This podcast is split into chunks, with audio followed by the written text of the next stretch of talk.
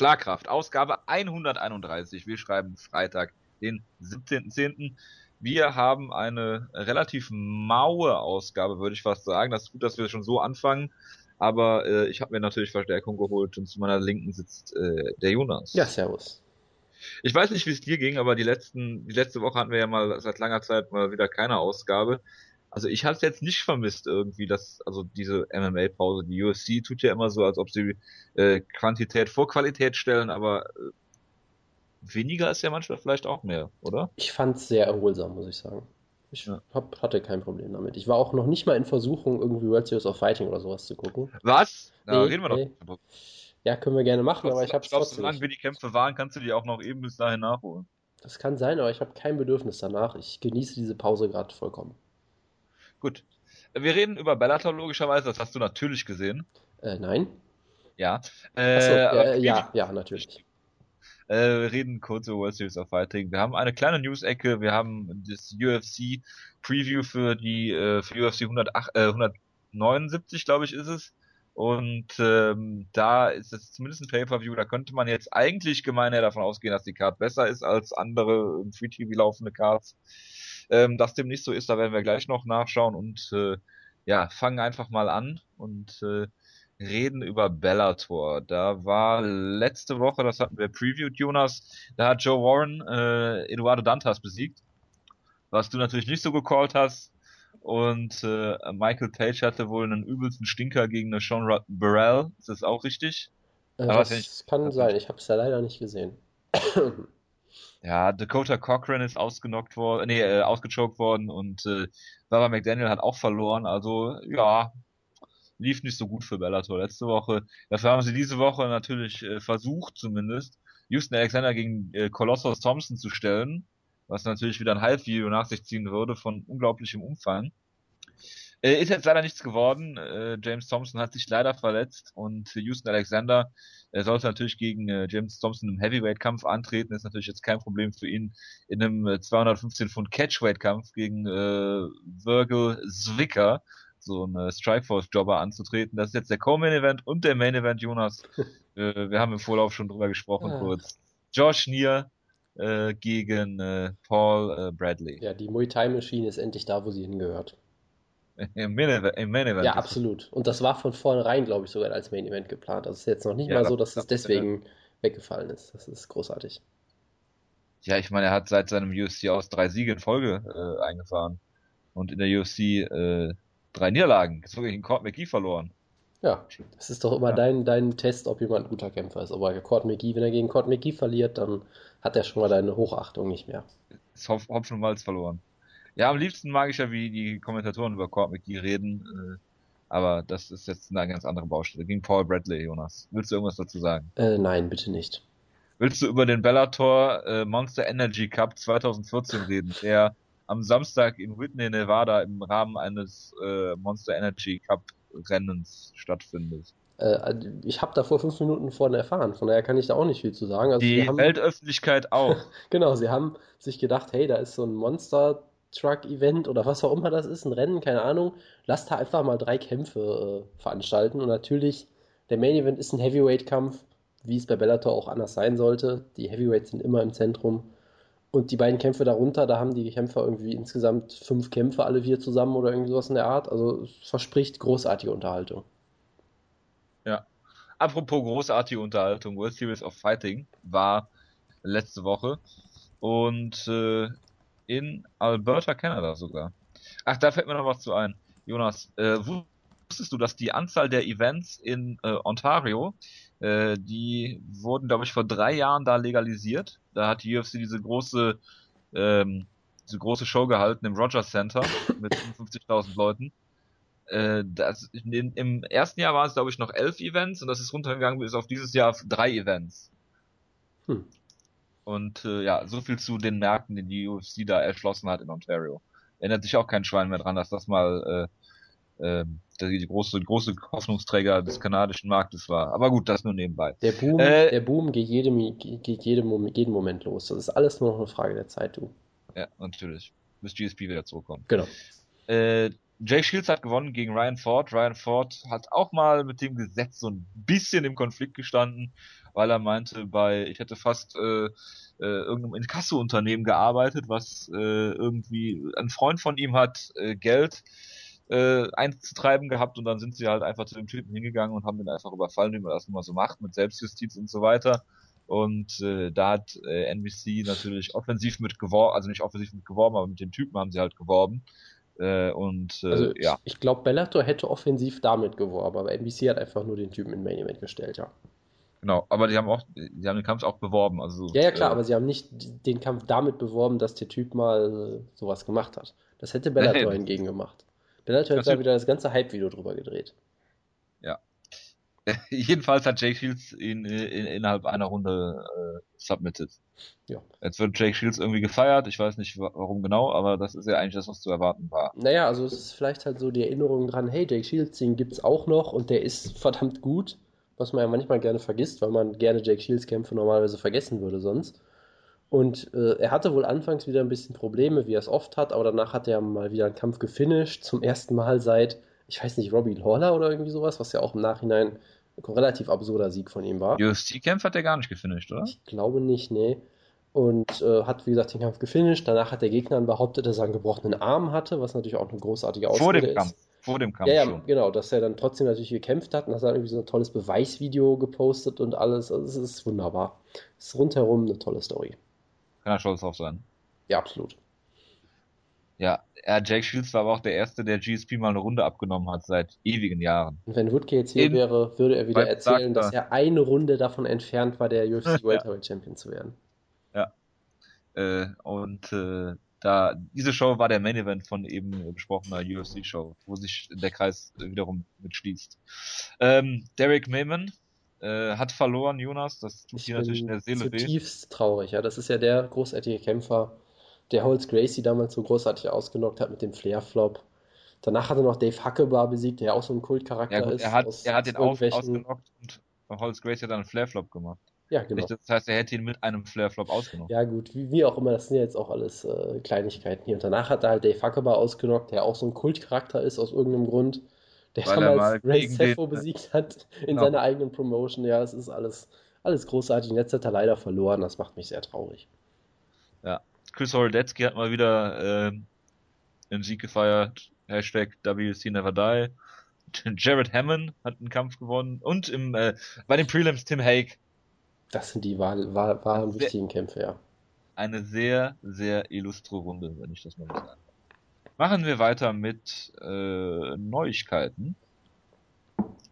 Außer es, war, es ist äh, bestimmt irgendeine MMA-Show dieses Wochenende, wo wir eigentlich drüber reden müssten. Bestimmt. Wo irgendjemand kämpft. Mir würde Oder jetzt es- spontan nichts einfallen, aber das muss nichts heißen. Wir vergessen sowas ja gerne. Ähm, machen wir zuerst Neuigkeiten oder zuerst Kampfansetzung, Jonas? Äh, lass doch diesmal mit den Kampfansetzungen anfangen. Machen wir mal ein bisschen was, was Okay, äh, verrückt dein- ist hier. Lieblingskämpfer Koji Horiguchi hat einen Kampf gegen Luis Gaudino bekommen, was durchaus gegebenenfalls Sinn machen würde. Das ist eine sehr vorsichtige Formulierung von dir. Ja, aber er hat jetzt zwei Siege, das müsste jetzt eigentlich der Title Eliminator für ihn sein, oder? Ja, und dafür ist es irgendwie kein. Zu wenig, ja. Ja, dafür ist es auf jeden Fall zu wenig. Das, also ich meine, der Kampf davor war ja auch schon ein kompletter Aufbaukampf. Von daher, er hat ja Daryl Montague besiegt und danach hat er erstmal wieder einen Riesenschritt nach unten gemacht und jetzt wieder so ein. Ja, Darren Montague ist jetzt aber auch nicht so gut, wie du ihn mal gemacht hast. Ja, du aber er, er ist, glaube ich, ein bisschen besser als Delos Reyes oder wie der Typ da hieß. Das mag sein, ne? Ja. Und Luis Gaudino hat halt auch so eine komplett absurde Karriere in der UFC. Ich meine, er wurde von Johnny Brutal Bedford mal total zerlegt, wo Johnny Bedford auch wirklich diesen, diesem Nickname mal, mal gerecht wurde, was danach ja auch selten der Fall war nur noch. Er hat John Lineker besiegt, äh, auch in einem total absurden Kampf, wo er komplett verprügelt wurde und Lineker sich im Prinzip einfach nur müde geschlagen hat. Danach wurde er, war er ewig weg, wurde dann von Tim Elliott klar besiegt, hat dann sein Comeback gefeiert äh, dieses Jahr, hat sehr schnell gewonnen und ist dann sofort durch den Drogentest gefallen. Also der hat auch so eine ganz merkwürdige Karriere, ist irgendwie ständig verletzt gewesen auch noch. Also ich weiß auch überhaupt nicht, was ich mir aus Luis Gaudino machen soll, muss ich sagen. Der wirkte mal, als hätte er wirklich äh, durchaus Talent, aber hat halt, wie gesagt, sehr selten gekämpft und ich glaube, gegen Horiguchi hat er so oder so keine Chance.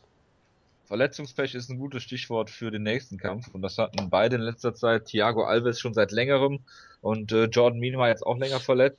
Ähm, den Kampf sollte es schon mal geben, glaube ich, ist wegen Verletzung natürlich ausgefallen. Genau, und damals haben sich ja, glaube ich, alle verletzt, die in dem Kampf irgendwie beteiligt waren. Der Ersatzkampf hat sich dann ja, glaube ich, auch noch verletzt. Da sollte ja Du sagst jetzt der Ref. Nee, da sollte ja irgendwer anders einspringen. Ich weiß gerade gar nicht mehr wer. Brandon Thatch, glaube ich, der hat sich dann auch noch verletzt. Oder es gab irgendwie so eine ganz lange Verletzungskette damals.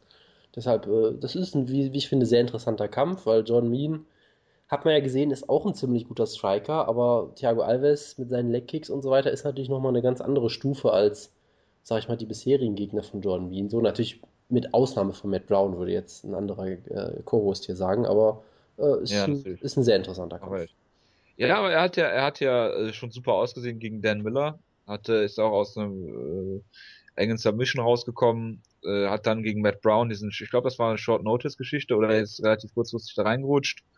Ähm, ist dann natürlich in einem engen Kampf äh, klar besiegt worden. Ähm, und Thiago Alves ist doch super. Also wenn das, wenn der wenn der Kampf wirklich so stattfindet, ne, fingers crossed, ist es auf jeden Fall super. Ein Kampf, der in Arbeit ist, wenn man äh, Dana White glauben mag, ähm, ist Miles Jury, Team Schlagkraft Miles Jury gegen Donald Cerrone, Jonas. Genau, ja, da, da gab es ja auch schon mal irgendwie Beef, dass äh, Miles Jury irgendwann gesagt hat, hey, Fans, ich will im Januar wieder kämpfen, gegen wen wollt ihr mich sehen? Und hat Cerrone irgendwie auf Twitter beleidigt von wegen, hey, du hast doch gerade erst den Kampf gegen mich abgelehnt und bla bla bla. Weil Cerrone halt alle zwei Wochen am liebsten kämpfen will, vermutlich. Ja. Aber das hat sich ja lange schon angedeutet und ich meine, das macht natürlich auch Sinn, weil Donald Cerrone ähm, ist aktuell auf dem Weg, der Kämpfer des Jahres zu werden, glaube ich, wenn er so weitermacht. Also wenn er noch einen Kampf gewinnt, dann wird es schwer, ihm den Titel wegzunehmen. Dann hätte er, glaube ich, fünf Siege gegen alle wirklich gute Gegner. Und Miles Jury ist immer noch unbesiegt. Hat das äh, Wunder geschafft, Diego Sanchez per Decision zu besiegen. Mhm. Äh, hat Gomi zuletzt ausgenockt, sah da wunderbar aus. Also das ist ein richtig interessanter Kampf, finde ich. Und deshalb würde ich mich sehr darüber freuen, wenn es den Kampf gibt. Ist das wirklich so, dass ähm, Donald Cerrone nicht vielleicht sogar eine Schippe zu hoch ist für Miles Jury und Donald Cerrone nicht vielleicht ja gut, er hat niemanden mehr vor sich, den er besiegen könnte. Du könntest ihn natürlich gegen Bendo stellen, aber der kommt auch aus einer Niederlage. Nomagomedov ist verletzt. Hm. Von daher würde es schon Sinn machen, aber ich weiß nicht, ob die Ansetzung für einen Casual-Fan jetzt so viel so zieht einfach. Weil Jury, glaube ich, kennt noch keine Sau. Das ist sicherlich richtig, ja. Da kann man sich Also ich würde mich auf den Kampf freuen, ne? Also nicht falsch verstehen. Ja, ja, aber ich sag mal so, äh, wer kennt denn jetzt Michael Johnson im Vergleich zu dem oder so? Also das sind jetzt alles, ne, ich, ich Michael Johnson haben sie auch nicht gegen Donald Cerrone gestellt. Nee, aber wenn sie es machen würden, ich überlege gerade, was so Alternativen dafür wären. Ne? Ich meine, äh, ich weiß jetzt nicht, ob jetzt Leute komplett ausrasten. Also ich würde es natürlich tun, wenn sie Bobby Green gegen Cerrone bucken, aber das würde auch keinen Ja, dann würde ich auch komplett ausrasten. Dann würde, würde auch keine, da würde jetzt auch kein gigantischer äh, Aufschrei. Ja, Bobby Green war schon auf Fox. Ja, gut, aber ich glaube, das bedeutet halt auch im Zweifelsfall immer weniger, als man denkt. Aber klar, ich sag mal, Miles Jury ist in der Hinsicht sehr interessant, weil er ist ein taktisch ziemlich guter Kämpfer und ich glaube, er kann Cerrone dahingehend richtig gefährlich werden, aber es kennt ihn halt keine Sau. Also eigentlich aus Cerrones Sicht ist es eigentlich ein furchtbares Matchup, finde ich, weil er hat relativ, ja. er kann wenig dabei gewinnen und hat viel zu verlieren. Aber er ist halt Donald Cerrone, das heißt, er wird es eh annehmen. Von daher äh, ist es ein. Natürlich, sein, weil er braucht den Kampf. Genau, weil er, weil er muss wieder sein neues Boot abbezahlen oder so. ja, wahrscheinlich. Wahrscheinlich, ja. Ähm, Gut, machen wir weiter. KJ Nuncios kämpft gegen Darren Cruikshank. Ja, warum auch nicht? Also, ja, sag was dazu, ich warte. Ja, äh, Darren Cruikshank ist, glaube ich, so ein bisschen der neue Anthony Njokuani, den er ja zuletzt auch besiegt hat. Ich meine, das gab es ja mit Njokuani auch mal, dass er fast immer gegen Striker gekämpft hat in der UFC, weil halt andere Leute das würden. Das ist jetzt Edson Barbosa. Ja, Barbosa, mit dem hat man das auch so gemacht, aber es gab lange Zeit mal so ein, zwei Striker, wo ich das Gefühl hatte, die werden immer gegen andere Striker gestellt oder sehr oft, weil man halt weiß, hey, das gibt interessante Kämpfe. Gegen Ringer verlieren sie vermutlich, aber lass uns mal so lustige Kämpfe machen. Ich glaube, John McDessie fällt da auch so ein bisschen rein. Der hat ja auch schon mal gegen Cruikshank John gekämpft. John McDessie hat aber äh, Cruikshank schon klar besiegt. Genau, und er hat gegen Angel Guani verloren. Also die kämpfen irgendwie alle gegeneinander aus dieser, aus dieser Gruppe. Das ist irgendwie. so eine Gang. Genau, das ist so eine Gang. Und da passt der Kampf natürlich auch rein. Also KJ Nunes, der wird nie mehr groß was reißen. Behaupte ich jetzt einfach was? mal. Ist jetzt eine, eine wilde Behauptung. Vielleicht wird er ja nochmal Boxweltmeister und. Äh, er hat doch so. noch, er hat doch noch ein Rubber-Match mit Nick Diaz ausstehen.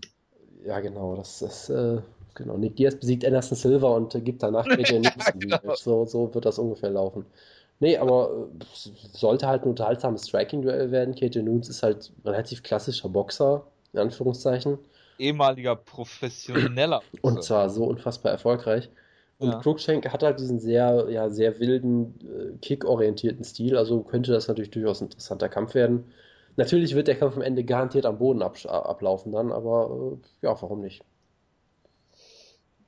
Dann ähm, gab es diese Woche irgendwie, ich glaube, auf Bloody Elbow Artikel darüber, dass, oder auf MMA Junkie auch, dass Uriah Faber ähm, nicht so gerne gegen äh, Rafael Assunção kämpfen würde. Hat Er er hat ja auch schon mal. 2000, 2010 schon in äh, WEC besiegt. Ja, aber guck dir die Rankings an. Ja. Jetzt kriegt er Francisco Rivera. Ist Was ist so das denn bitte? großartig. Und Hennen Barau kriegt Mitch Gagnon. Ja, so, so, das sind Können groß, sie ja nochmal Ivan Menjivar zurückholen. großartige Squash-Matches, ja. Ja, ist doch scheiße. Entschuldigung, es sind Ja, doch Leute natürlich. da. Vor allem ist Faber halt 35 oder so. So viele Kämpfe hat er nicht mehr in seiner Karriere. Ja, aber dann, ja, aber dann kannst du doch nicht gegen, das ist doch, Ja, das meine ich ja. Dann, dann, dann kannst Scheiße. Hat er das doch auch gegen, gegen Alex Caceres verletzt. Genau, dann hätte er auch die Rippe gebrochen, genau. Ja. Äh, Also, klar, das ist totaler Käse, diese Ansetzung. Ich meine, bei Barao kann ich es ja noch halbwegs verstehen, irgendwie, weil sie wollen ihm ja keinen Titelkampf geben direkt und dann gibst du ihm halt irgendwen. Ja, okay, Ja, aber du kannst ihm doch, gib ihm doch äh, Yuri Alcantara. Ja, das wäre auf jeden Fall besser, klar. Ich weiß nicht, trainieren die zusammen? Ich glaube nicht. Nee, das müsste eigentlich, also, Ja, nur weil es Brasilianer sind, ist doch scheißegal. Ja, Ja. was hat Hen Barau denn jetzt noch zu melden? Kannst du auch gegen Assunção stellen. Hättest du auch machen können. ja, hättest du alles machen können. Sie wollen sie halt offenbar nicht aus irgendwelchen Gründen. Also, gerade bei Faber verstehe ich es halt wirklich gar nicht, weil der ist halt wirklich nicht mehr der Jüngste und wird nicht mehr so viele Kämpfe haben. Und dann bringt's halt, ich meine, so ein Kampf, wenn der, wenn der, der wird den Kampf per Rear Naked Choke oder Guillotine gewinnen und es bringt ihm halt nichts. So, überhaupt nichts, außer halt ein Paycheck. So, aber okay, dem kannst du ihm im Zweifelsfall auch so zustecken und ihm dann einfach einen besseren Kampf geben. Also, Ja. es ist, naja. Du könntest natürlich auch sagen, ich stelle entweder Uriah Faber oder Hen Barau gegen den ehemaligen Titelherausforderer Joe Soto und entlass den dann, nachdem er verloren hat. Auch eine großartige Idee, ja. Ich habe ja auf Twitter eine interessante Theorie gelesen, wo er gesagt hat, warum stellt man nicht Ryan Faber gegen Conor McGregor als so, so eine Art Superfight? Weil den Kampf, den könntest du natürlich Das richtig wär vermarkten. geil. Das wäre natürlich eine, Das wäre super. das wäre natürlich eine Bedrohung für McGregor durchaus, weil Faber halt ja, natürlich wäre das eine Bedrohung, deshalb werden sie es nicht machen. Ja, eben, aber du könntest ja immer noch sagen, ja gut, andere Gewichtsklasse, da ist irgendwas. Im Zweifelsfall machst du es noch als Catchweight, dann hast du halt immer eine Ausrede parat oder so. Ich, ich, ich meine, das wäre halt zumindest eine Möglichkeit, wie du mit Faber, wie du mit dem noch was machen kannst, weil der ist beliebt, den mögen Leute, den kennen Leute auch. Und dann kannst du ihn nicht in so einen Kampf stellen, das ist totaler Schwachsinn. Also ich würde Faber, ich würde Faber sowieso äh, ins, ins Featherweight stellen erstmal. Könnte man auch machen, weil klar, da hast du Weil, ich meine, der ist alt, der muss nicht, also was heißt alt, also ist relativ alt für einen Kämpfer, eine lange Karriere gehabt, der muss ja nicht noch äh, 135 Pfund machen, äh, abgesehen davon. Und es gibt viele interessante Kämpfe, die er machen könnte im Featherweight. Und vor Jetzt allem, vielleicht nicht gegen Aldo, aber gegen, äh, gegen Mendes halt auch nicht, aber Swanson könnte er kämpfen, gegen Swanson könnte er kämpfen, Frankie Ja, Edgar. Frankie Edgar, das ist auch so ein ewiges Dream-Match von vor fünf Jahren oder so gefühlt, ne? Und ich Ja. meine, im Bantamweight kriegt er eh keinen Titelkampf mehr. Zumindest Ja, ja, nicht, also außer wenn Dominic Cruz jetzt zurückkommt, aber dann könntest du ihn immer noch wieder ne? Also selbst dann kann, kannst du immer noch sagen, ja gut, Faber, du gehst jetzt wieder runter und kriegst, ne? Also es ist halt Oder irgendwie, Faber gegen Clay Guida. ja, es ist halt eine ziemliche Verschwendung von, von Faber und von Barau natürlich auch. Ja. Das ist halt schade. Aber gut. Hm, ja, das waren so meine Ansetzungen. Hast du noch irgendwas an Match-Ansätzen? Äh, ich habe gar nichts, ne? Okay, dann machen wir weiter mit Chris Whiteman rettet eine 92-jährige Nachbarin. Und das all und ihr habt's, ich wollte es gestern noch in den Chat schreiben, in den ominösen Gruppenchat. Und das erste, was einem natürlich einfällt, ja, John Jones. Warum auch immer. John Jones hätte die wahrscheinlich, ich weiß also nicht mal, was passiert ist, aber hundertprozentig vor drei Jahren hätte John Jones die gerettet. Jetzt äh, nach drei Jahren in der aktuellen Situation wäre die bestimmt qualvoll verreckt oder ja, hat überlebt, obwohl John Jones ihr geholfen hat. Das sind äh, schlimme, schlimme Unterstellungen von dir. Ja, ich sag ja nur, wie die PR funktioniert. Nein, er hätte ihr einfach geholfen und dann wäre irgendwie der gerufene Notarztwagen gekommen und hätte ihn sofort erschossen, weil sie denkt, er, er hätte ihr diese Verletzung zugefügt. Oder so. Ja, genau. Genau. Weil er denkt, oder da sitzt so ein, gehalten, war es aber nicht mehr ja, wert. ir- irgendwie, also, ja, wie auch immer. Er würde, er, John Jones würde irgendwie schaffen, es aus so einer Situation negative PR zu ziehen. Sagen wir es einfach so. Ja, Da können wir uns, glaube ich, drauf einigen.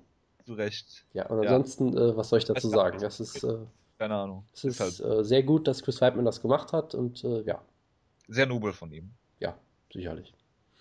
Misha Tate hat ja auch irgendwie ihre äh, Schwiegermutter das Leben gerettet. Keine Ahnung, ist ja auch egal. Und da macht keiner eine positive Story draus, weil sie halt Misha Tate ist. Da interessiert es irgendwie keinen. Das ist wunderbar, wie das funktioniert.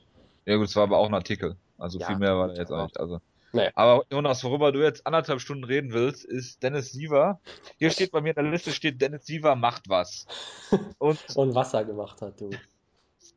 Ich habe gestern in den Gruppenchat, über den wir gerade schon geredet haben, einen Link gepostet, weil ich wusste, dass du es früher oder später eh sehen würdest und hätte ich natürlich alles in Bewegung Ah. bewe äh, gelegt, damit du es nicht siehst und abfeierst, was äh, Dennis Siever für ein Interview gegeben hat im Rahmen äh, des äh, der UFC Fight Night in Stockholm. Und es ging um diesen ominösen Conor McGregor, Jonas. Ja. Äh, ich bitte dich darüber äh, zu elaborieren, während ich jetzt einen Plastikball an die Wand werfe und äh, dir zuhöre. Was soll ich dazu sagen? Er wurde halt von irgendeinem so Typen interviewt mit seinem großartigen Übersetzer und Trainer, was für mich immer noch das beste Duo. Du machst das ja wirklich, das ist gerade sehr irritierend. Das- ja, Das Entschuldigung. sehr irritierend. ähm, mit, für mich ist, sind halt er und sein, sein Übersetzer so das beste Duo im ganzen Sport. Das geht einfach nicht besser. Und äh, Ja, ist der beste Manager im Business, ne? ist auch großartig, dass er immer was komplett anderes übersetzt, habe ich das Gefühl. Das ist, ist schon. Ja, aber das weiß ja keiner. Genau, das, das merkt ja keiner, das ist ja das Schlimme daran. Ich versuche auch immer irgendwie Leuten, die mir auf Twitter folgen, zu erklären, wie toll die beiden sind. Man versteht es halt einfach nicht, weil du dafür Deutsch lernen müsstest. So, also es, Ja, ist tollen, es ist so tolle Situation, wo sie immer so Smalltalk mittendrin machen. Ja, jetzt übersetz erstmal das Stück oder hier red du mal weiter. Ja, und jetzt setz mal die drei Worte, die ich gerade gesagt habe. genau, Oder die Frage ist, ähm, Conor McGregor hat im Video sämtliche Featherweights äh, beleidigt. Dann wird übersetzt, Conor McGregor hat ja, in, äh, hat ja sämtliche Featherweights besiegt. Und Dennis Siever sagt, ja, in dem Video, das habe ich gesehen, da geht's ja da und darum. genau, also er versteht auch noch offenbar, worum es geht, aber es wird halt nicht Da steht übersetzt. mehr als ein Übersetzer. Genau, es ist, es ist absolut großartig, diese ganze Dynamik. Es ist einfach ein absoluter Traum. Ähm, ach ja, es ist, es ist einfach, einfach, ich kann es nicht in Worte fassen, weil man muss es irgendwie gucken und dann findet man entweder ganz furchtbar, so wie Jojo, oder großartig, so wie ich. Und ja, guckt es euch einfach an, wir werden es natürlich verlinken. Ja, absolut, natürlich.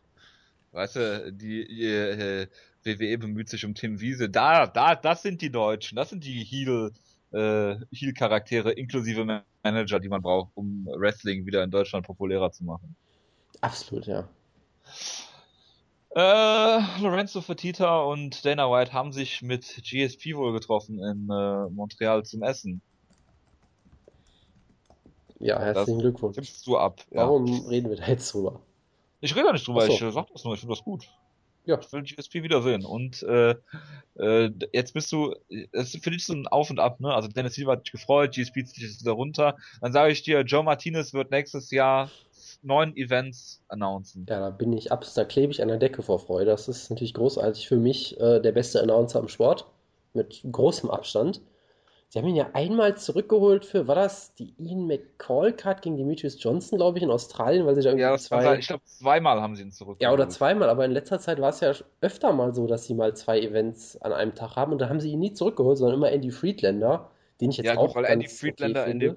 In der- ja, Andy Friedlander hat sich gemacht. Ja, Aber, äh, aber am schlimmsten ist halt Bruce Buffer, aber gut. Ja, gut, das äh, ist halt auch so eine Sache. Den werden sie natürlich nie. Äh, das ist wie mit Mike Goldberg, der wird immer da bleiben, obwohl er furchtbar ist.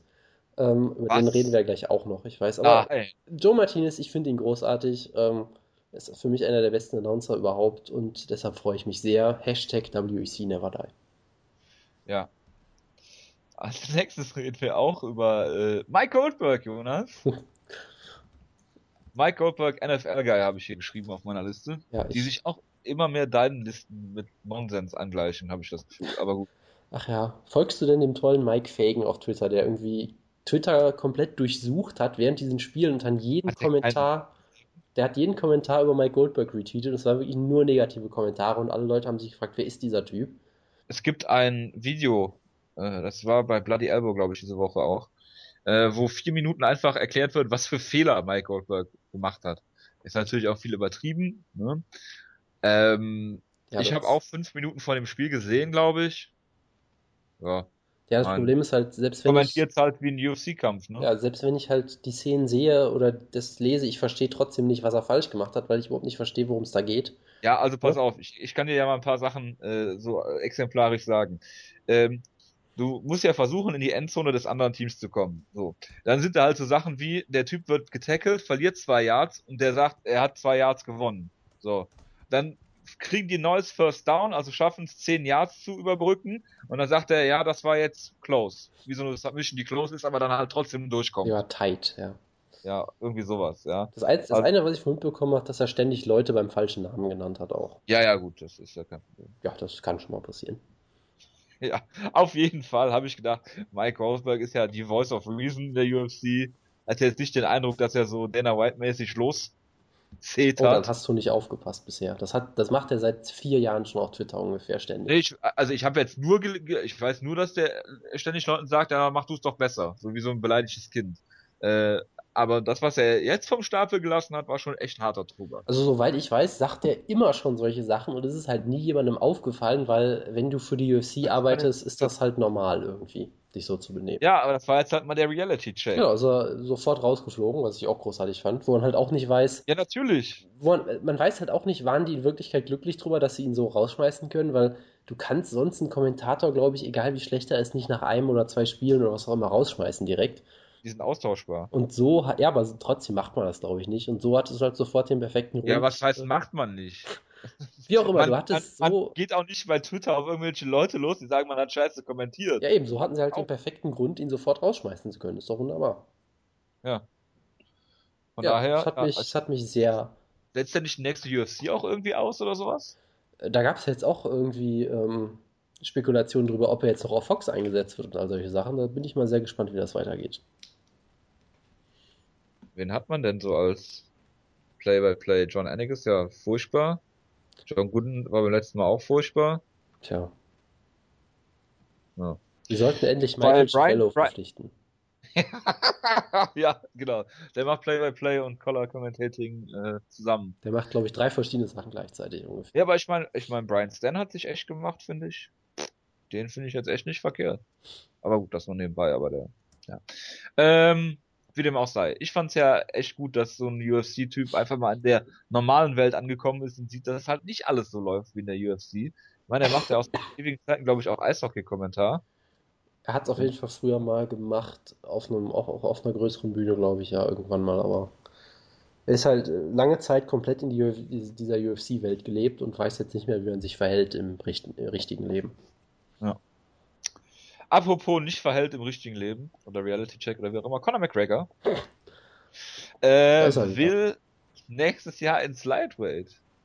Was ich ja geil finde, weil ich bin hundertprozentig davon überzeugt, sollte er in einem Paralleluniversum, in dem er entweder Chad Mendes oder Jose Aldo besiegt, Featherweight Champion werden, sie ihn auch direkt um den Lightweight, vielleicht nicht direkt antreten lassen, aber sie würden ihm erlauben, beide Titel zu halten. Das, Das wäre ihm, kann- glaub ich, das, scheißegal. das kann sehr gut sein, ja. Willst du ihn denn im Lightweight sehen? Oder willst du, oder Äh, sagst du, hast ihn ja schon bei Cage Warriors verfolgt, hat er auch beide Titel gehalten. Solange er nicht gegen Diego Sanchez kämpft, ist mir alles recht erstmal. Warum nicht? Über den Kampf rede ich jetzt nicht nochmal, also bitte. Ja, ich, keine Ahnung, ich weiß nicht, in welcher Gewichtsklasse er sich besser fühlt. Er soll halt kämpfen, da wo es ihm am besten passt. Das ist mir eigentlich relativ egal. Hat ja schon Dennis Siever herausgefordert. Aber gut, wen hat er noch nicht Ja, herausgefordert? der ist ja auch ein Featherweight, von daher ist das ja erstmal egal. Ach ja, Dennis Siever wird ja, äh, Max Holloway hat dann auch Dennis Siever direkt herausgefordert. Finde ich einen interessanten Kampf. Das ist Aber ein wunderbarer Kampf, ja. Der Korean Zombie, und das wird dich freuen, ist der nächste Soldat in der UFC. Allerdings erst in zwei Jahren wieder im Einsatz. Ja, das ist echt, echt tragisch, seine Karriere so ein bisschen. Ich meine, es, es ging in der UFC ja wirklich so großartig los. Ich meine, er hat äh, den kommenden Superstar Mark Hominick mal eben weggeputzt in fünf Sekunden oder so. Ja, natürlich. Er hat seine Niederlage gegen, den, äh, gegen Leonard Garcia auf unfassbare Art und Weise gerecht. Äh, er hat einen Kampf des Jahres gehabt gegen Poirier. Danach war er ewig verletzt. An der, an der Schulter müsste das gewesen sein. Nee, er hat sich erstmal, er hat sich, er hat ja auch erstmal die Schulterverletzung im Kampf gegen Jose Aldo gekriegt, oder? Nee, der war vorher auch schon lange weg. Ich glaube, das war da, davor auch eine War es auch Schulter? Ich glaube, das war auch schon eine Schulterverletzung. Ich bin jetzt nicht hundertprozentig sicher. Dann hat er einen Titelkampf gekriegt, nach anderthalb Jahren, in denen er weg war, wo auch alle, keiner mehr wusste, dass es ihn noch gibt, so ein bisschen. Hat sich im Kampf wieder an der Schulter verletzt. Und ich glaube, jetzt zuletzt hatte er wieder Verletzungsprobleme und ich glaube sogar wieder an der Schulter. Da bin ich mir auch nicht ganz sicher. Und Ja. jetzt ist er halt erstmal für zwei Jahre weg. Also die Karriere hat so ein, erstmal so ein Riesenloch hinterlassen. Das ist schon tragisch. Ich meine, er ist dann mit 30 oder so zurück oder 29 oder sowas. Ist jetzt auch noch nicht, noch nicht ein Weltuntergang, aber das ist schon äh, ziemlich heftig. Gut. Dann reden wir über äh, Standard Poor's und äh, das äh, Kreditrating der UFC. Jonas, du als alter BWLer willst doch sicher mal erklären, was es bedeutet, wenn man von äh, Doppel B auf Doppel B minus fällt. Äh, nein. Okay, dann erkläre ich das kurz. Das ist scheiße.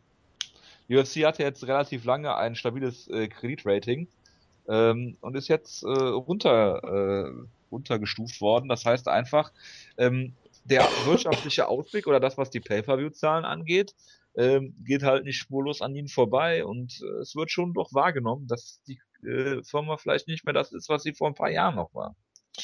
Dana White möchte ich gerne mal dazu hören, wie er die Leute von Standard Poor's als äh, völlige Vollidioten bezeichnet. Und sich also dann wundert, dass das Rating dadurch nicht besser wird. Noch schlechter wird, ja. Jonas, hier steht Mayhem. Möchtest du was über Mayhem äh, Miller nee, sagen? lieber nicht, ey. Das ist äh, eine furchtbare Geschichte. Okay. Googelt das, wenn ihr Infos zu Mayhem Miller haben wollt. Ähm, ja, ich ziehe das vor. Kang Lee und äh, Piotr Hallmann sind durch ihre Drogentests gefallen. Der eine in Macau, der andere in Brasilien. Und beide wehren sich jetzt heftig dagegen. Bei Hallmann habe ich es jetzt nicht so verfolgt, weil es mir auch relativ egal war. Aber Kang Lee äh, hat diese Tests oder diese Tests sind durchgeführt worden in einem nicht WADA zertifizierten Labor. Das heißt, diese HGH-Werte oder was auch immer dazu hoch war, die sind, wenn man der Fachpresse ähm, glauben mag, unter sehr, sehr merkwürdigen Rahmenbedingungen getestet worden ähm, und nicht unter Standards, die man ähm, eigentlich da annehmen müsste. Ich weiß, es geht da zum Teil um Ruhezustand oder völlige volle Belastung oder wie auch immer. Ähm, das hat man in, in dem Fall nicht beherzigt. Ob das jetzt einen Ausschlag hat auf die, auf den Wert an sich, äh, mag ich nicht äh, zu äh, einzuschätzen. Nichtsdestotrotz ist das doch sehr, sehr merkwürdig, weil ähm, wenn man wenn man als UFC schon hingeht und äh, da selbst regulieren darf, dann sollte man das wenigstens an unabhängige zertifizierte ähm, Stellen geben und die wären nicht so weit weg gewesen, als dass es nicht möglich gewesen wäre und von daher äh, mal ein großes Fragezeichen hinter die Praxis. Ob der, ob der Test dann anders ausfallen würde, weiß ich nicht, aber ähm, da hat sich die UFC auch mal wieder nicht mit Ruhm bekleckert. Ja, es ist halt vor allem der komplette Worst Case im Prinzip, weil äh, es gab ja scheinbar auch so ein paar Experten, die gesagt haben, den Test muss er eigentlich in die Tonne schmeißen. Der ja, ist genau. eigentlich nichts mehr wert, aber die UFC wird natürlich trotzdem äh, den Test nicht äh, nicht, äh, das wird sie eben natürlich nicht tun, sondern sie werden scheinbar daran festhalten. Das heißt, auf der einen Seite glaubt trotzdem jeder, dass Kang Lee äh, da wirklich was genommen hat. Und trotzdem denkt man sich, okay, die UFC hat auch irgendwie Scheiße gemacht. Also eigentlich stehen beide schlecht da und schlechter geht's eigentlich nicht. Das ist schon wieder ja. mal. Ja. Dann wird wieder gesagt, Foto. Foto von Kang Lee vor dem Kampf. Das ist äh, der ultimative Beweis natürlich immer. Man denke nur an Tim Sylvia, der hat ja offensichtlich auch nie Steroide genommen, weil er war immer noch dick. Genau. Gutes Beispiel. Ja, und dann äh, leider traurige Neuigkeiten zum Schluss. Ähm, ehemaliges Team Schlagkraftmitglied Super Steven Seiler ist entlassen worden von der UFC. Ich glaube, seitdem er in Team Schlagkraft war, ging es mit ihm steil bergab. Äh, in, dem, in dem Jahr, wo er drin war, war es, glaube ich, eigentlich noch ganz okay. Ähm, da ging es leider. Hat er und Mike Brown ausgenockt? War das nicht auch bei Team Schlagkraft? Ich weiß es nicht. Aber ja, er hat halt drei Kämpfe am Stück verloren. Gerade in seinem letzten Kampf sah er auch echt nicht besonders gut aus. Da war das leider zu erwarten. Ich, ich finde es natürlich sehr schade, weil ich ihn immer sehr sympathisch als Kämpfer fand, aber was willst du machen? Gut, Jonas, dann reden wir über UFC 179. Gott, Hans Stringer lese ich da. Ähm, jedenfalls äh, überlasse ich dir das erste Wort. Ähm, es kommt zum Rematch äh, Jose Aldo gegen Chad Mendes 2. Ich habe es damals richtig previewed. Ich erinnere mich noch. Ich habe gesagt, Josie Aldo ist in der Lage, die Takedowns von Chad Mendes zu stoppen. Ich glaube, es waren sieben Versuche. Gut, den letzten hat er halt mitgreifen in den Käfig äh, gestoppt. Soweit, so gut. Das ist ja alles legal, das wissen wir doch. Ja, es ist legal, solange nichts gesagt wird. Und von daher alles gut. Dann äh, hat er kurz vor Ende der ersten Runde ihn ausgenockt mit diesem Nie, ist dann ins Publikum gestürzt. Äh, einige haben schon gedacht, er wird so ein großer Star wie äh, Mark Hominick in, in Kanada. Ist leider nicht so geworden, glaube ich, aber er ist auch hat diesen Kampfstil, äh, aber ich will jetzt auch nichts vorwegnehmen, Jonas. Ähm, wie siehst du die Karrieren der beiden seit dem äh, ersten Kampf, äh, gerade auch unter dem Bang-Effekt bei Chad Mendes. Und äh, wie siehst du den Kampf jetzt?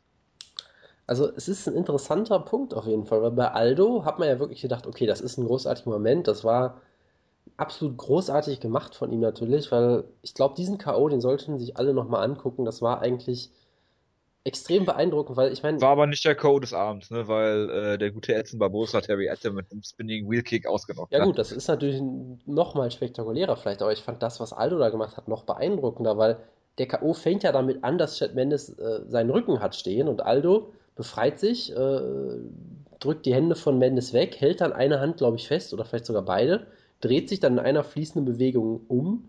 Mendes kann halt nicht weggehen, weil Aldo ihn festhält und dann springt er halt im Prinzip in diese Nie rein. Also das war eine der besten, ich sag mal, MMA-Aktionen, die ich je gesehen habe, weil Aldo hat halt. Timing ja auch, ne? Genau, er hat halt einen Takedown-Versuch von Mendes in so ein K.O. gekontert und das in einer fluiden und äh, komplett äh, perfekt getimten Bewegung. Und man sieht das ja immer noch, habe ich das Gefühl, heutzutage immer noch sehr oft, dass viele Kämpfer quasi immer noch so umschalten müssen. Das heißt, dass Kämpfer sagen sich, ich strike jetzt und jetzt versuche ich einen Takedown, jetzt bin ich am Ringen und jetzt äh, strike ich wieder und dass da immer noch so, so ein Umschalten stattfinden muss, dass die immer noch quasi verschiedene Disziplinen so ein bisschen machen, statt halt alles irgendwie zusammen zu kombinieren. Und das, was Aldo halt in dem Moment gemacht hat, das war somit die beste Kombination von Takedown-Defense, Ring, Striking, allem, was ich irgendwie gesehen habe. Das war halt absolut beeindruckend. Und dann, klar, er ist dann äh, rausgerannt, wurde draußen gefeiert. Es war ein riesen, riesen toller Moment. Alle haben gedacht, hey, der Moment, der kann alle zum Star machen, wenn du das irgendwie groß verbreitest. Weil ich meine, dass die Show wenig Leute gekauft haben, hat man sich damals auch schon denken können. Aber man hat sich halt gedacht, hey, vielleicht geht es jetzt ein bisschen besser weiter. Und äh, seitdem war es halt so ein bisschen enttäuschend. Ich meine, er hatte den Kampf gegen Flint Edgar, den er für manche Leute verloren hat, was ich für komplett Schwachsinn halte, aber gut. Ähm, wo er für mich sehr, sehr gut aussah, aber es war halt kein Finish, es war trotzdem ein guter Kampf. Der Kampf gegen Korean Zombie war merkwürdig, weil halt so viele komische Sachen passiert sind. Ich meine, der Fuß von Aldo ist, glaube ich, in der ersten Runde schon explodiert und war auf einmal riesig dick. Dann hat sich Korean Zombie auch noch verletzt, also auch so ein total komischer Kampf. Und gegen Lamas sah er eigentlich wieder relativ brillant aus, aber er hat ihn halt nicht finishen können. Und danach gab es ja wieder große Kritik von Dana White, dass äh, er so nicht kämpfen solle und so weiter und so fort. Und generell, er ist halt irgendwie immer verletzt. Das hat sich halt leider immer weiter bewahrheitet und ähm, es gibt mittlerweile viele Leute, die so ihn schon so ein bisschen als Enttäuschung sehen, fast schon. Was halt auch was wieder. Ein absoluter Witz ist, ne? Also, ich sag mal so, man, man, viele Leute sehen ihn als einen der besten Kämpfer der Welt und trotzdem. Ja, ist er ja auch. Nee, das, das wollte ich ja nur sagen. Sagt ja niemand, dass er scheiße ist. Viele Leute sagen halt, er ist einer der besten Kämpfer der Welt und ich bin trotzdem maßlos enttäuscht von ihm. Was halt zeigt, was für unglaublich hohe Erwartungshaltung da äh, an ihn gestellt wird, oft. Weil viele Leute sagen halt, er sollte endlich hochgehen, die Weightcuts machen ihn fertig. Er wird in den letzten beiden Runden oder sowas, lässt er immer so ein bisschen nach und kämpft dann auch nicht mehr, strengt sich nicht mehr so doll an und ähm, finisht Leute nicht so oft und generell macht er irgendwie Sachen, die irgendwie blöde sind und generell, es gibt halt viele Leute, die irgendwie enttäuscht von ihm sind. Und Chad Mendes, ich meine, es war seine erste Niederlage damals, er musste sich im Prinzip neu, neu erfinden. Hat dann halt auch großartige Aufbaukämpfe erstmal gegen Cody McKenzie gekriegt. Das ist großartig, von Jose Aldo zu Cody McKenzie zu gehen. Ist immer wieder lustig. Und hat dann halt erstmal alle Leute ausgenockt, wie bekloppt. Hat irgendwie vier K.O.-Siege am Stück und dann halt den Kampf gegen Nick Lenz. Also klar, ich meine, Darren Elkins und solche Leute, die sind nicht Jose Aldo, deshalb sollte man jetzt nicht glauben, dass Mendes ihn jetzt, jetzt Aldo ausnockt oder irgendwie sowas in der Art, aber ich finde schon, dass er sich unfassbar gemacht hat als Kämpfer, weil er war immer jemand, auch selbst in der WEC, WEC-Zeit noch, wo er gesagt hat, der kann boxen. Du hast das immer wieder mal gesehen, dass er immer wieder wirklich Leute gerockt hat oder sowas und dann halt wieder zu Boden genommen hat und in der Guard rumgelegen ist. Also das war so jemand, wo er auch mal gesagt hat, der kann eigentlich so viel mehr und der macht halt auch ein bisschen zu wenig aus sich. Oder er, zumindest er hat ja alles gewonnen bis dahin, aber halt oft ein bisschen unspektakulär. Und seitdem, ich meine, hat drei K.O.s in der ersten Runde hintereinander, hat Clay wieder ausgenockt, als allererster Kämpfer überhaupt, glaube ich. Das hat ja Bermudes Recht. seitdem auch gemacht, aber das war trotzdem unfassbar beeindruckend damals. Nicht submitted?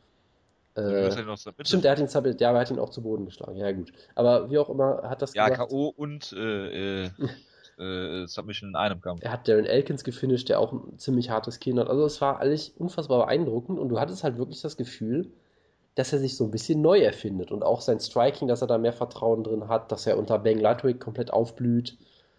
Und er hatte da halt den Kampf gegen Nick Lenz, wo er offenbar irgendwie, was war da, hat er Grippe oder irgend so eine Er hatte Grippe oder Fieber oder irgendwas, auf jeden. Fall irgend sowas Erkältungsmäßiges und hat selbst da hat der Nick Lenz fast ausgenockt in der ersten Runde. Ja. Und danach halt so auf komplett Sparflamme gekämpft und trotzdem im Prinzip äh, Nick Lenz keine Chance gelassen. Also auch das war irgendwie auf eine Art und Weise sehr, auf eine Art und Weise sehr beeindruckend. Von daher, es ist interessant, wie sich die Karrieren von beiden verändert haben. Ich glaube trotzdem nicht, dass Mendes gewinnen kann, weil er muss, er muss Aldo im Prinzip über fünf Runden zu Boden kriegen und ich glaube einfach nicht, dass er es schafft. Also ich, ich sehe den Kampf ehrlich gesagt relativ ähnlich wie den ersten Kampf laufen. Er kann, er kann ja auch drei Runden lang weglaufen und hoffen, dass sich äh, Jose Aldo müde läuft. Ja gut, das, das wäre eine großartige Strategie und da würde ich mich sehr auf den Kampf freuen, wenn Das das. wird er natürlich nicht machen, aber leider. Also, die, die Karrieren der beiden haben sich seitdem so unterschiedlich entwickelt, ähm, wie es unterschiedlicher fast nicht sein könnte. Ich glaube, der Kampf sollte ja schon mal stattfinden, ist dann wegen Verletzung abgesagt worden. Ähm, du hast mit Jose Aldo diesen Typen, der unglaublich gut ist, der aber einfach, also ich kann es mir nicht anders vorstellen, als dass es konditionelle äh, Gründe hat. Ne? Weil du kannst mir nicht erzählen, dass der in der vierten, fünften Runde nicht mehr will. Ja, wie Das, gesagt, also der Weightcut wird halt von vielen spekuliert, ne? Das, Ja, äh, spekuliert hin oder her. Der kann natürlich hochgehen ins Lightweight. Wa- wa- Warum auch nicht? Ich würde es gerne sehen. Ich würde gerne. Im Lightweight gibt es so viele Leute gegen, da kannst du ihn erstmal, steckst ihn erstmal, hast du noch einen Gegner gegen für Donald Cerrone. Ja, hervorragend. Ne, so als erster Kampf, dann, wenn ihr die Musik kannst du immer noch gegen Pettis stellen. Woll- wollten sie auch mal äh, machen. Da hat sich dann Pettis verletzt. Ähm, Chad Mendes dagegen hat, hat dieses unglaubliche K.O.-Power für sich entdeckt. Ähm, und ja, hat alles weggeräumt, was so gab. Lustig ist eigentlich, dass Dana White Jose Aldo in der Zwischenzeit irgendwie äh, unter den Bus geworfen hat und Chad Mendes wurde von Joe Rogan in seinem letzten Kampf gegen Nick Lenz unter den Bus ach stimmt, geworfen, das hatte ich er, auch wieder ganz vergessen, ja, weil er, genau. weil er ja nicht in der Lage war, so zu kämpfen wie er. Er hat ja immer Kämpfe gefinisht, war immer Genau, stark. ach Gott, war das großartig. Ja, auf Fox natürlich noch komplett äh, ihn runtergemacht. Das war eine tolle Erinnerung. Ja, hervorragend. Ja, jedenfalls, ähm, ja, äh, ist so die Karriere von beiden sehr, sehr unterschiedlich seit dem ersten Kampf. Ähm, ich finde, man tut äh, sehr schwer, also ich finde, äh, man tut Jose Aldo durchaus sehr, sehr viel Unrecht damit, dass ähm, man ihn hier so, so, so fertig macht. Gerade, das ist natürlich, äh, in den Kämpfen sieht man frappierend den Unterschied zwischen dem Jose Aldo in den ersten Runden und den in, in, in, in den letzten Runden. Aber es hat ja auch noch keiner geschafft, ihm irgendwas entgegenzuwirken, also irgendwie zu gefährden, außer Mark Hominick natürlich in der letzten Runde, ne? Ganz klar. Aber ich, ich finde Jose Aldo fantastisch. Er ähm, hat, glaube ich, gegen den Korean Zombie den Kampf auch ein paar Mal zu Boden genommen. Man hat sein offensives Ring auch mal gesehen, ähm, weil er diese Probleme mit dem Fuß hatte. Du hast äh, im Striking ist er unnachahmlich, diese Geschwindigkeit, dieses Timing, das er hat. Er ist natürlich auch Instinktfußballer, ja, das sieht man bei seinen Leckkicks immer. Ähm, wir haben seine Takedown-Defense, ist, glaube ich, die beste in der UFC. Äh, Sufa, kannst du ja auch noch mitrechnen, ist, glaube ich, ist einmal zu Boden genommen worden überhaupt oder sowas. Ähm, da ging es ja im ersten Kampf drum, dass dieser, dass Chad Mendes der beste Ringer ist, den er jemals, gegen den er jemals gekämpft hat. Und dann hat sich Jose Aldo logischerweise Gray Maynard damals ins Camp geholt und äh, wunderbar funktioniert. Ähm, also ich finde, Jose Aldo ist sehr gut anzugucken in den ersten Runden, in den letzten natürlich nicht so. Chad Mendes hat natürlich gutes Striking, aber wenn du siehst, wen er so alles ausgenockt hat, mh, schwierig. Ich meine, klar, Clay Guida auszunocken ist, ist äh, auch schwer. Ob das jetzt noch so viel zu sagen hat im Jahr 2000, ich weiß mal, das 2013, ähm, weiß ich jetzt nicht, ob das da noch so eine Aussagekraft hat wie vor einigen Jahren vielleicht.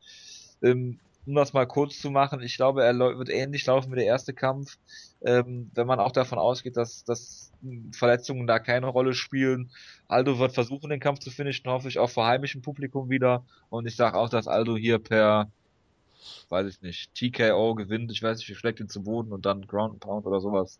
Oder äh, Headkick oder sowas. Ja. Wie dem auch sei, äh, hervorragend.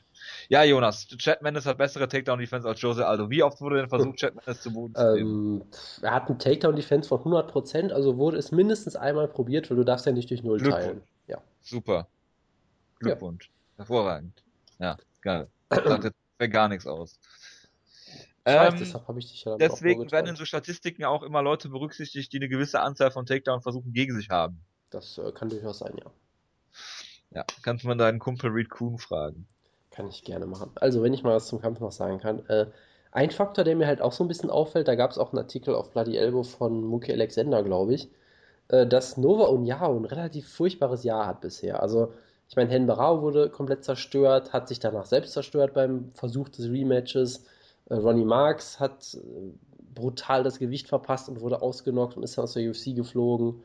Äh, Eduardo Dantas sah nicht wirklich gut aus gegen Joe Rowan. Da gab es dann auch viele Leute, die sagten, oh, er wollte es nicht genug, was halt auch mal so eine bescheuerte Aussage ist, aber wie auch immer, er sah halt auch nicht gut aus. Und jetzt ist Aldo halt der letzte Champion, den sie haben, und er ist auch der letzte brasilianische Champion, den die UFC hat. Also wenn Mendes hier gewinnt, wäre, er, wäre es das erste Mal seit, ich glaube, 2005, dass es keine brasilianischen Champs mehr gibt. Ähm, ich, da kann man immer überinterpretieren. Also es gibt natürlich Probleme bei Nova und Yao, gerade was das Weight-Cutting angeht, dass da offensichtlich noch nicht mal irgendein Problembewusstsein herrscht, dass Leute immer noch sagen, nee, ist ja kein Problem. Klar, uns ist mal der eine Typ gestorben, aber wir haben da keine Probleme mit. Und mit Berau, das war auch, kann alles mal passieren, ist alles wunderbar. Also das macht einem halt auch so ein bisschen Sorgen. Ähm, von daher, man sollte jetzt Mendes natürlich nicht unterschätzen, er ist aber auch ein fantastischer Kämpfer und sicherlich der zweitbeste Featherweight, bis Conor McGregor dann kommt. ja, natürlich. Nee, aber ähm, der ja nie gegen Chad Mendes kämpfen wird. Das ist sicherlich richtig, ja. Nee, aber ich tippe auch auf Jose Aldo. Ähm, es ist halt schwierig zu tippen, wie. Ich könnte mir halt zum Beispiel vielleicht sogar vorstellen, dass Mendes äh, ein bisschen aktiver versucht zu striken, weil er halt gemerkt hat, mit Takedown-Versuchen alleine kannst du Aldo nicht wirklich gefährlich werden, dass er halt denkt, ich strike so ein bisschen mit ihm und äh, überrasche ihn dann mit Takedowns oder so. Also da könnte ich mir sogar vorstellen, dass er vielleicht noch schneller ausgenockt wird, wenn er halt im Stand zu offensiv kämpft, aber so dumm wird er bestimmt auch nicht sein. Also schwierig, den Kampf ein bisschen zu callen. Ich würde halt trotzdem wieder auf Aldo per K.O. tippen, vermutlich ist auch so ein bisschen meine Hoffnung, weil er hat ja irgendwie in der UFC fast ab, abwechselnd immer äh, Decision und K.O. geholt. Von daher tippe ich mal, dass es hier mal wieder ein K.O. wird für ihn und ich tippe auch äh, durch, schlägt ihn irgendwie zu Boden oder irgendwas und dann finish mit seinem wunderbaren Ground Pound so in der, in den ersten zwei Runden irgendwann. Zweite Runde würde ich sagen. Ja. Im Zweifelsfall ja. immer zweite Runde. Dann sind wir uns ja einig, hervorragend. Co-Main Event mein ehemaliger Team Schlagkraft-Lok, Phil Davis, kämpft gegen ähm, Glover Teixeira. Ich glaube, sie kommen beide aus Niederlagen. Yep. Phil Davis gegen Anthony Johnson und Glover Teixeira hat gegen John Jones den Titelkampf verloren. Was sicherlich keine Schande ist. Ja, also sind zwei, also es ist durchaus ein interessanter Kampf und äh, ähm, unter ganz unterschiedlichen Voraussetzungen. Glover Teixeira ist relativ spät in die UFC gekommen, vor zwei Jahren erst, ich glaube mit 32 war er damals. Ähm, wird jetzt äh, übernächste Woche, wird ein, in der Woche nach dem äh, nach dem Kampf wird er dann äh, 35 und äh, hat lange Zeit, glaube ich, kein Visum bekommen für die USA. Also hat dann irgendwie mal bei bei äh, in der WC gekämpft und dann auch mal Australien, sonst auch nur in Brasilien und hat er irgendwie kein USA-Visum bekommen, weil die UFC wollte ihn schon länger haben, hatten Chuck Liddell trainiert und John Hackleman und Pitt und hast du nicht gesehen. Wo ja unter anderem auch äh, UFC Welterweight Star Court McGee trainiert.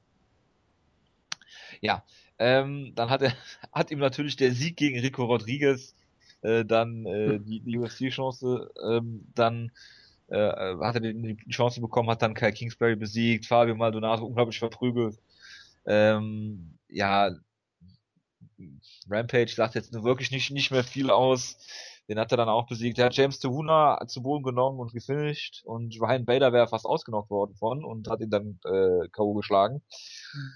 Also, viele Leute halten sehr, sehr viel von Glover Teixeira. Er ist ein guter Striker, er ist ein guter Grappler, ähm, hat keine wirklichen Schwachstellen, aber ähm, ich weiß nicht, ob das reicht gegen Phil Davis. Ich weiß nicht, er ist wahrscheinlich Favorit, Glover, oder? Ja.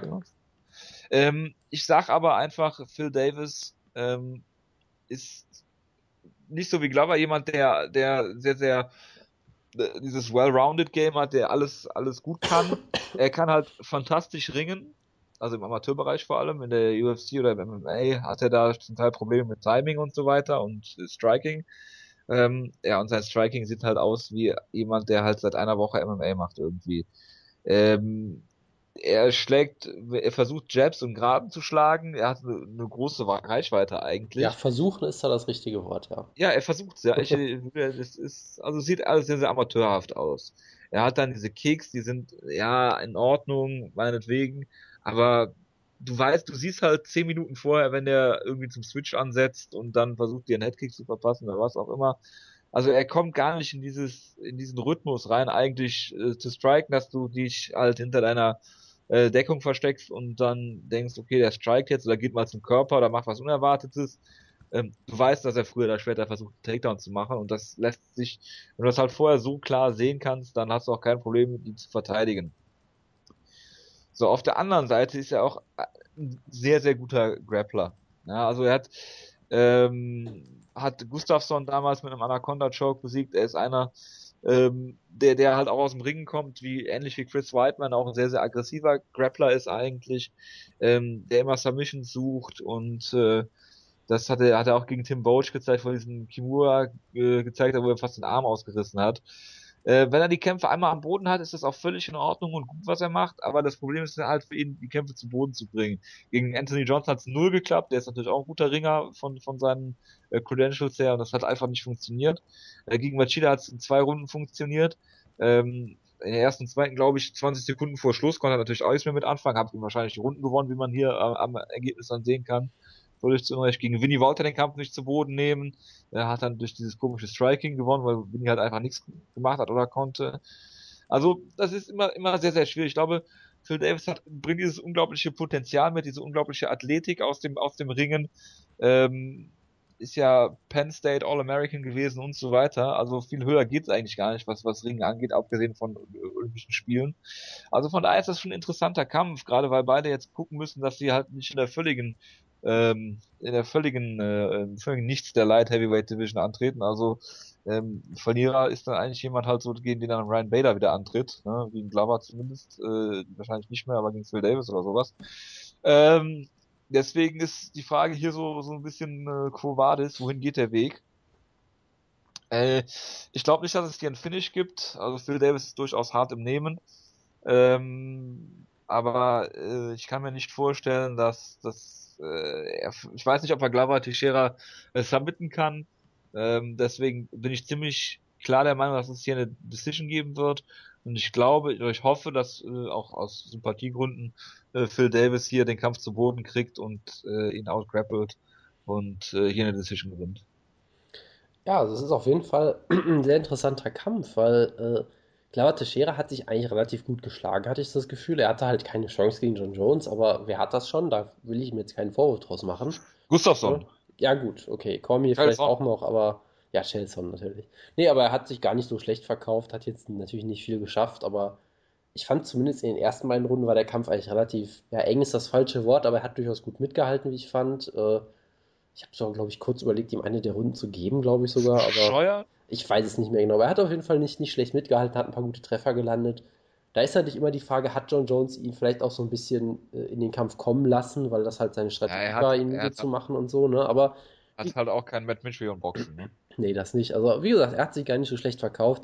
Phil Davis hingegen hat halt einen absolut desaströsen Kampf gegen Rumble Johnson abgeliefert, wo er halt äh, in jeder Hinsicht einfach deklassiert wurde. Ich meine, er hat seine Takedowns noch nicht mal ansatzweise geschafft äh, und im Striking wurde er halt ja komplett da es wurde halt offenbart, was viele halt immer schon gesagt haben, dass er halt kein wirklich guter Striker ist und gegen jemanden wie Rumble, der halt sein Striking auch nicht respektiert hat, fällt das halt komplett durch, äh, zusammen. Ich meine, klar, Vinny Magalhaes, den kann er outstriken, okay, gut, äh, ist jetzt auch kein Ja, es ist aber immer noch nichts, was du jetzt irgendwelchen Leuten zeigen solltest als Lehrvideo. Nee, absolut nicht. Also ja, also mit solchen Leuten geht das vielleicht noch halbwegs, weil da auch ein bisschen die Gefahr des Rings und so weiter da ist, aber gerade im Kampf gegen Johnson, weil wenn er halt klar war, er kann ihn nicht zu Boden nehmen, dann und das Striking, er kann niemand, keiner Fliege was zu Leide tun im Stand, habe ich immer das Gefühl. Also da ist wirklich nichts, was ich als gefährlich sehen würde. Hat er, glaube ich, auch noch nie ein TKO oder sowas geschaut. Also in seiner Karriere ganz früh am Anfang, aber das war bestimmt dann auch mit Ground Pound eher, würde ich mal tippen. ja, Fall, oder beim Takedown K.O. gegangen. Auf jeden Fall in der UFC noch nie. Äh, und der hat halt nichts, was da Gefahr ausstrahlt und äh, dann ist es halt auch extrem schwierig, seine Takedown zu schaffen, weil er hat halt, er sieht aus wie eine Comicbuchfigur, natürlich, gerade bei Wade. Sieht aus wie Ketzingano. Das würde ich jetzt so nicht sagen, aber trotzdem, er hat halt nicht diesen, was weiß ich, diesen total explosiven Double-Leg-Takedown, wie es jetzt ein Josh Koscheck in seiner besten Zeit hatte oder sowas. Ja, er hat nicht diesen, diesen wunderbaren Takedown, wo er dich einmal nur zu Boden, in den Boden rammen kann. Sowas hat er halt nicht. Und seine Takedowns sind auch gar nicht so gut meistens, habe ich das Gefühl. Wir haben ja schon mal oft drüber geredet. Ja, er braucht 100.000. Er hat genau. dann zwar gegen Little Knock zum Beispiel vom Double auf ein Single Leg geswitcht, aber der, also den ersten Takedown holt er eigentlich nie. Genau, und das ist halt so ein bisschen das Problem. Er braucht halt sein Chain Wrestling. Er muss halt dann vom Double auf ein Single Leg wechseln oder weiß ich nicht was. Und die Frage ist halt, kann er das gegen Glover Teixeira schaffen? Weil, was ich halt sagen würde, ich würde Glover Teixeira in einer Hinsicht als relativ ähnlich zu Rumble Johnson nehmen. Nämlich dahingehend, ich glaube auch nicht, dass Glover Teixeira das Striking von Phil Davis respektieren wird. Ich glaube nicht, dass er Phil Davis diesen Raum gibt, den zum Beispiel ein Machida ihm so ein bisschen gegeben hat, weil das halt der Stil von Machida ist. Der ist halt Counter-Striker. Ja, gut, dann, aber er hat zum Beispiel auch nicht das Striking von Ryan Bader äh, äh respektiert. dafür fast die Quittung aber bekommen. Phil Davis kann, also Ryan Bader kann zumindest hart zuhauen. Ja, das hat man von Phil Davis noch nie gesehen. das ist wohl richtig. Ne, also, ja. ich, deshalb, ich glaube, Phil Davis, er hat ja relativ gute Kicks, also nicht technisch gut unbedingt, aber ich weiß nicht, ob er besonders lange Beine hat oder seine Reach da relativ gut einsetzen kann, aber ich habe das Gefühl, dass er mit seinen Bodykicks gegen schlechtere Gegner durchaus auf Distanz ganz gut kämpfen kann. Ich glaube halt nicht, dass Glover Teixeira ihn das machen lässt. Er wird einfach, glaube, glaube Glover Teixeira, der kann extrem viel einstecken, das hast du gegen John Jones gesehen. Ja, der rennt da durch. Genau, der, der wird durch diese, diese Striking-Versuche von Phil Davis, kann er im Zweifelsfall durchlaufen einfach. Und Phil Davis kann, glaube ich, wirklich keine Takedowns holen, wenn er die ganze Zeit rückwärts läuft und wenn er die Takedowns nicht wirklich vorbereiten kann mit seinem Striking. So, und dann wird es nämlich extrem schwierig für ihn. Und das Ding mit Phil Davis ist halt, er hat auf dem Papier alle Sachen, wo du denkst, okay, locker Top 5 Kämpfer, ohne, ohne Frage, ja. Wunderbares Ringen, äh, wunderbare Amateurkarriere und all so weiter, aber er kann es halt irgendwie in den Kämpfen noch nicht so ganz äh, zusammenpacken. Ich meine, er hatte auch mal den Kampf gegen Richard Evans, der war im Prinzip genauso wie der Kampf gegen Johnson, fast, wo er halt auch in jeder Hinsicht klar dominiert wurde und es im Prinzip nach dem Kampf nichts Positives du konntest nichts Positives über, über Phil Davis sagen, außer dass er nicht gefinisht wurde. Und ja. nach solchen Kämpfen, also ich frage mich halt wirklich, wäre es nicht besser gewesen, wenn Rumble ihn ausgenockt hätte? Dann hättest du wegen sagen können, ja gut, er hat ihn erwischt und so, aber so, nach dem Kampf, da gibt es ja nichts Positives, was du sagen kannst über ihn. Und es gibt halt auch manche Leute, die halt wirklich sagen, er müsste eigentlich Striking von Grund auf neu lernen. Müsste eigentlich jetzt zu. Ja, aber dann ja? sage ich dir mal was. Eigentlich ist er dafür ja fast im genau richtigen Camp. Ja, offenbar ja nicht, weil da ist er ja schon ewig, oder? Und das ja, aber mal, er trainiert mit so Leuten wie Gustafsson, mit Ross Pierce, trainiert mit Dominic Cruz. Weiß nicht. Also es gibt natürlich ein paar Striking Coaches. Ich nenne jetzt einfach mal Mike Winklejohn, wo er vielleicht hingehen könnte, oder äh, Ray Longo. Ja, wäre vielleicht nicht verkehrt. Ich meine, guck dir an, was Ray Longo aus Chris Whiteman gemacht hat. Ich meine, klar, da gehört natürlich mehr zu als Arbeit, sondern muss auch ein bisschen Talent dafür da sein und so weiter. Aber äh, wieso nicht? Tja, also äh, ja. Bist du gerade weggerannt bei dem Gedanken? Nee, nee, also, also wie gesagt, also eigentlich funktioniert halt vieles, was er macht von seinem Striking her und seinen Takedown-Versuchen, funktioniert einfach auf so einem hohen Level, glaube ich, einfach nicht. Die eine Frage ist halt, hat er, war vielleicht dieser Kampf wirklich so ein Wachruf gegen Rumble, wo er halt gesagt hat, okay, gegen Chad Evans damals war er auch noch ziemlich neu, ziemlich jung in seiner Karriere noch, dass er vielleicht jetzt gemerkt hat, okay, ich mache da irgendwas grundlegend falsch. Also es kann ja sein, dass er sich jetzt wirklich neu erfunden hat und dann ein anderer Kämpfer ist, weil er ist ja immer noch relativ jung.